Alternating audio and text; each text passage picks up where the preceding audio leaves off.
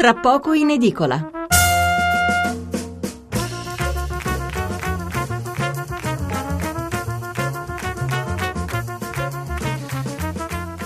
Buonasera da Stefano Mensurati e benvenuti all'ascolto di Tra poco in edicola la rassegna stampa notturna di Radio 1. 800 05 05 78 il numero verde, 335 699 29 49 il numero per inviare un sms o un whatsapp.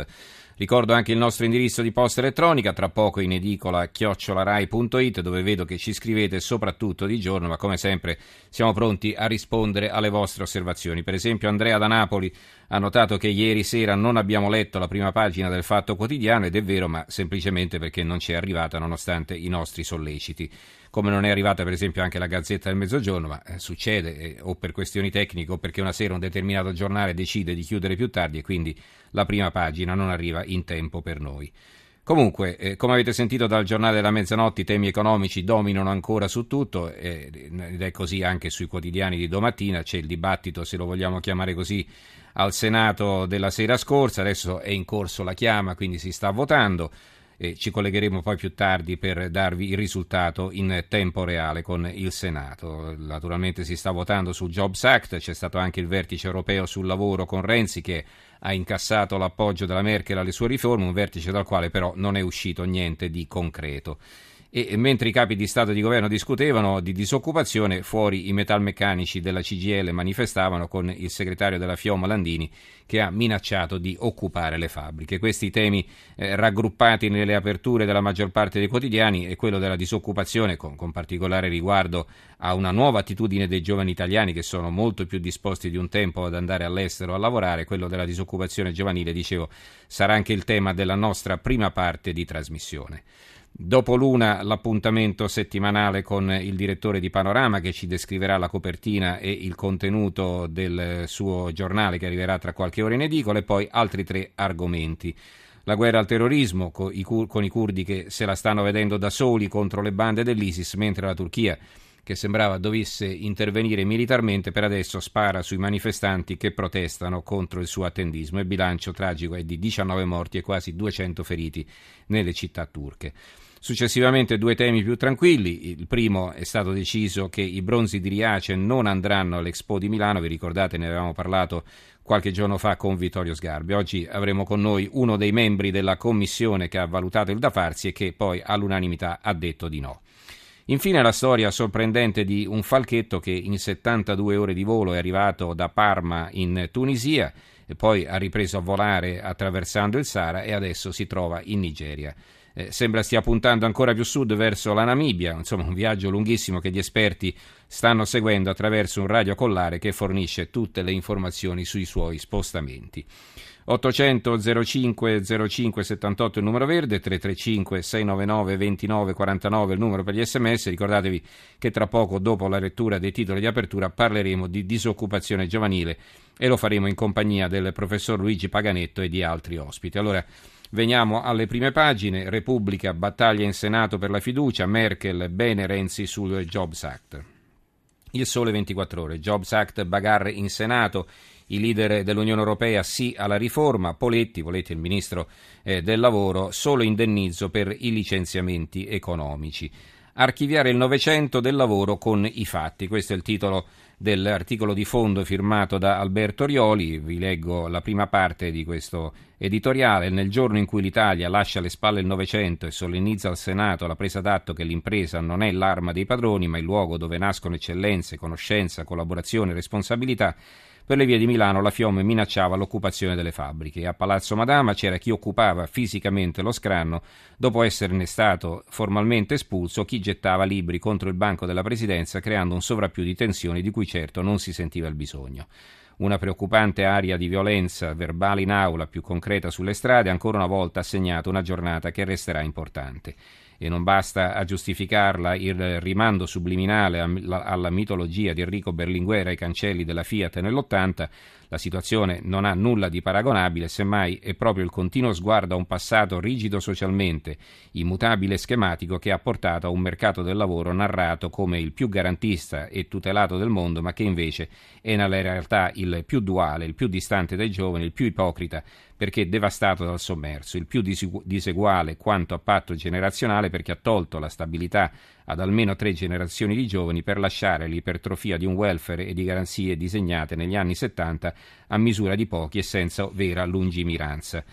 C'è un corsivo firmato da Carlo Bastasin intitolato Ora lo scambio fra stimoli e riforme eh, si riferisce all'esito del vertice europeo. In Europa, scrive Bastasine, la disoccupazione sfiora il 12%, un livello doppio di quello americano, e l'economia rischia di fermarsi di nuovo. In un contesto tanto degradato, nessun vertice europeo dedicato all'occupazione può essere liquidato come un puro esercizio rituale. Bisogna sforzarsi di guardare sotto il pesante velo dialettico, sotto la cortina di impegni poco concreti, ragionare su cosa davvero bisogna aspettarsi nel giorno in cui il governo italiano ha presentato la sua rilevante riforma del lavoro.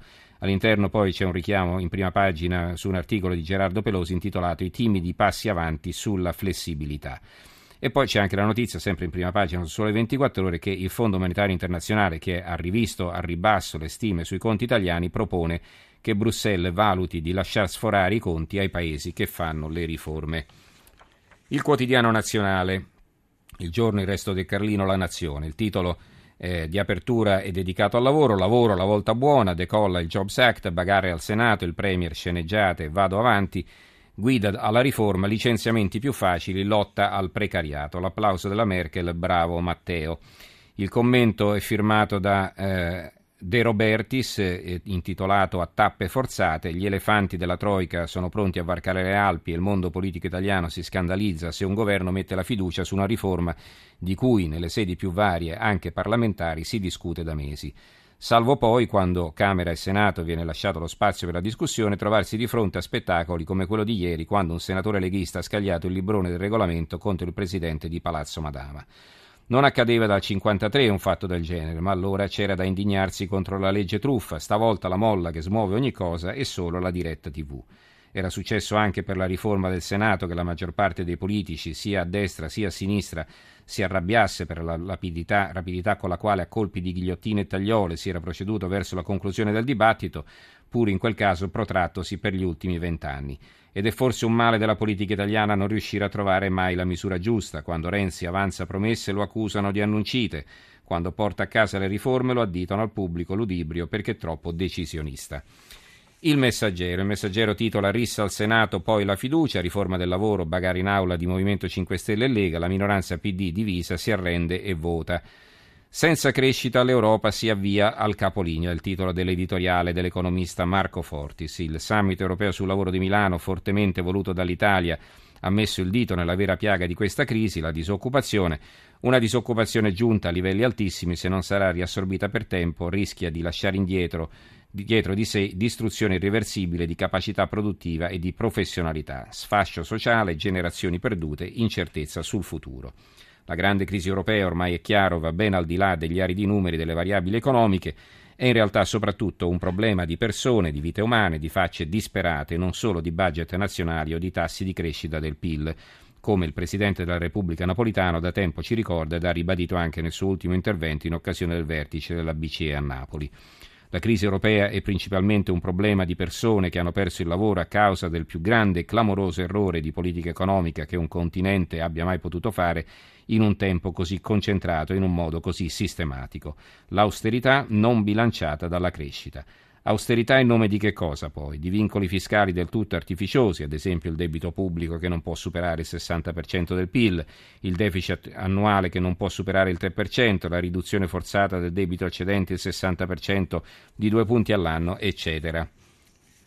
Il, veniamo ai giornali eh, dell'opposizione, il Senato si incazza e guasta la festa a Renzi, questo è il titolo di apertura del Fatto Quotidiano Proteste dei 5 Stelle e lancio di libri da parte dei leghisti. Grasso sospende la seduta e fa imbestialire il Premier che non riesce a esibire lo scalpo dell'articolo 18 al vertice dell'Unione Europea di Milano. Tocci del PD schifato si dimette da senatore. Fiducia nella notte a una delega in bianco. Eh, naturalmente tutti i giornali danno per scontata la fiducia anche perché eh, il, il, voto è a scrutinio palese e l'opposizione interna al PD ha già dichiarato che avrebbe votato a favore, però come sapete la votazione è in corso in questo momento, quindi i risultati naturalmente i giornali di domani se non ribatteranno la prima pagina non ce li avranno. Il manifesto, Landini alza il tiro, pronti a occupare le fabbriche, eh, lo sciopero della Fiomma a Milano eh, determinato, a tratti minaccioso, scrive il manifesto, ma il segretario dei metalmeccanici ha usato toni così duri per attaccare Matteo Renzi, il PD e la degenerazione del sistema politico. Siamo al punto che il governo può legiferare senza passare dal Parlamento, di un Parlamento così non ce ne facciamo niente. Il suo discorso, pronunciato allo sciopero della FIOM che ha portato in piazza migliaia di persone, sembra qualcosa di più di un programma di lotte sindacali aperte virgolette, se Renzi ci dà 80 euro e pensa che noi siamo i coglioni che accettano la riduzione dei salari, si sbaglia di grosso. Questa volta non ci fermeremo, siamo pronti ad occupare le fabbriche, chiuse virgolette. C'è un'intervista a un eh, esponente dell'opposizione interna del PD, da Torre, che, che dice Renzi ha fallito in Europa, doveva chiedere di cambiare le regole, il Jobs Act va riscritto. E un po' tutta la prima pagina del manifesto è dedicata allo stesso argomento, a centropagina la solita grande foto notizia, lavoro sporco, è una foto eh, che ri, ritrae eh, il, al vertice sul lavoro di Milano Van Rompuy, Schulz, Renzi, Hollande, la Merkel e Barroso. A Milano i leader europei approvano il Jobs Act prima del Senato, per Merkel è un passo importante, l'aula di Palazzo Madame è un ring, la votazione della fiducia va per le lunghe. Sceneggiate, tuona il Premier che pretende il voto entro la notte. La minoranza PD si adegua, ma Walter Tocci si dimette. Renzismo terminale è il titolo dell'editoriale di Marco Revelli, siamo sempre sul manifesto. Scrive Revelli, l'accelerazione impressa da Matteo Renzi nel suo semestre europeo lascia sul terreno cumuli di macerie a cominciare da quelle del suo partito e apre almeno tre grandi questioni clamorosamente evidenti in questi giorni solo a volerle vedere. Una questione istituzionale, annunciatasi fin dalla sua battaglia eh, d'estate sul e contro il Senato, una nuova questione sociale, nuova perché si poteva pensare che già col governo Monti si fosse arrivato a mordere sull'osso del mondo del lavoro e invece ora si affondano i colpi ben sotto la cintura, infine una grave questione democratica resa drammatica dall'intrecciarsi delle prime due e dal ruolo che la crisi gioca nel dettarne i modi e i tempi dello sviluppo. Di diverso avviso naturalmente Europa, il quotidiano del PD, Renzi si gioca subito il Jobs Act, ma il modello Europa non va. Al vertice europeo di Milano Merkel e Hollande elogiano la legge delega, al Senato il Movimento 5 Stelle si scatena e riesce a rallentare i lavori. La sinistra PD resta critica ma vota per il governo. Il mattino, articolo 18, Bagara al Senato, c'è un'intervista al segretario della CGL Camusso, il lavoro si crea solo investendo di più, dice la Camusso. Il giornale titola Tanto rumore per nulla, titola tutta pagina. Così non cambierà il lavoro, la solita sceneggiata di sinistra, i senatori si scanano in Parlamento per una riforma che non esiste. Il governo annuncia sfracelli, poi fa retromarcia, nel testo l'abolizione dell'articolo 18 non è mai citata e la Fiome minaccia di occupare le fabbriche che non ci sono più e eh, l'articolo di fondo è firmato dal direttore Alessandro Sallusti. Cominciamo vuol dire che non è vero che il governo avrà varato una riforma del lavoro come oggi qualcuno vorrà fare intendere.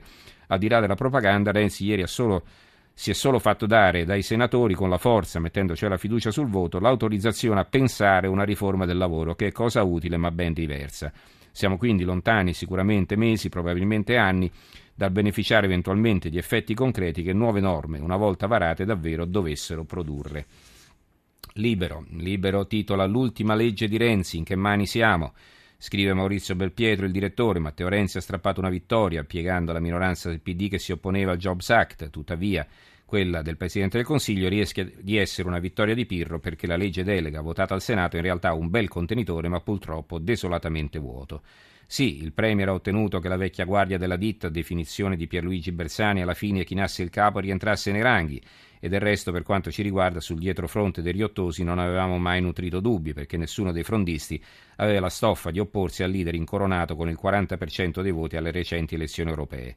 Ma ciò nonostante, prosegue Belpietro, pur avendo ottenuto un passo indietro dei contestatori, Renzi non ha fatto grandi passi avanti per quel che riguarda l'innovazione del mercato del lavoro. In tv il Presidente del Consiglio ha annunciato molte novità, ma nei provvedimenti approvati ieri queste novità non ci sono. Arriveranno? si domanda Maurizio Belpietro. La Padania, Jobs Veneto Act è il titolo a tutta pagina. A Milano, davanti a Merkel e Company, Renzi vuol prendere il merito della cosiddetta riforma del mercato del lavoro, ma si limita ad attuare le politiche dell'Europa. Anche la minoranza del PD si allina nel voto di fiducia al Senato. Il dramma della disoccupazione giovanile resta prioritario e Zaia lancia i concorsi regionali sulla sanità, lavoro ai residenti.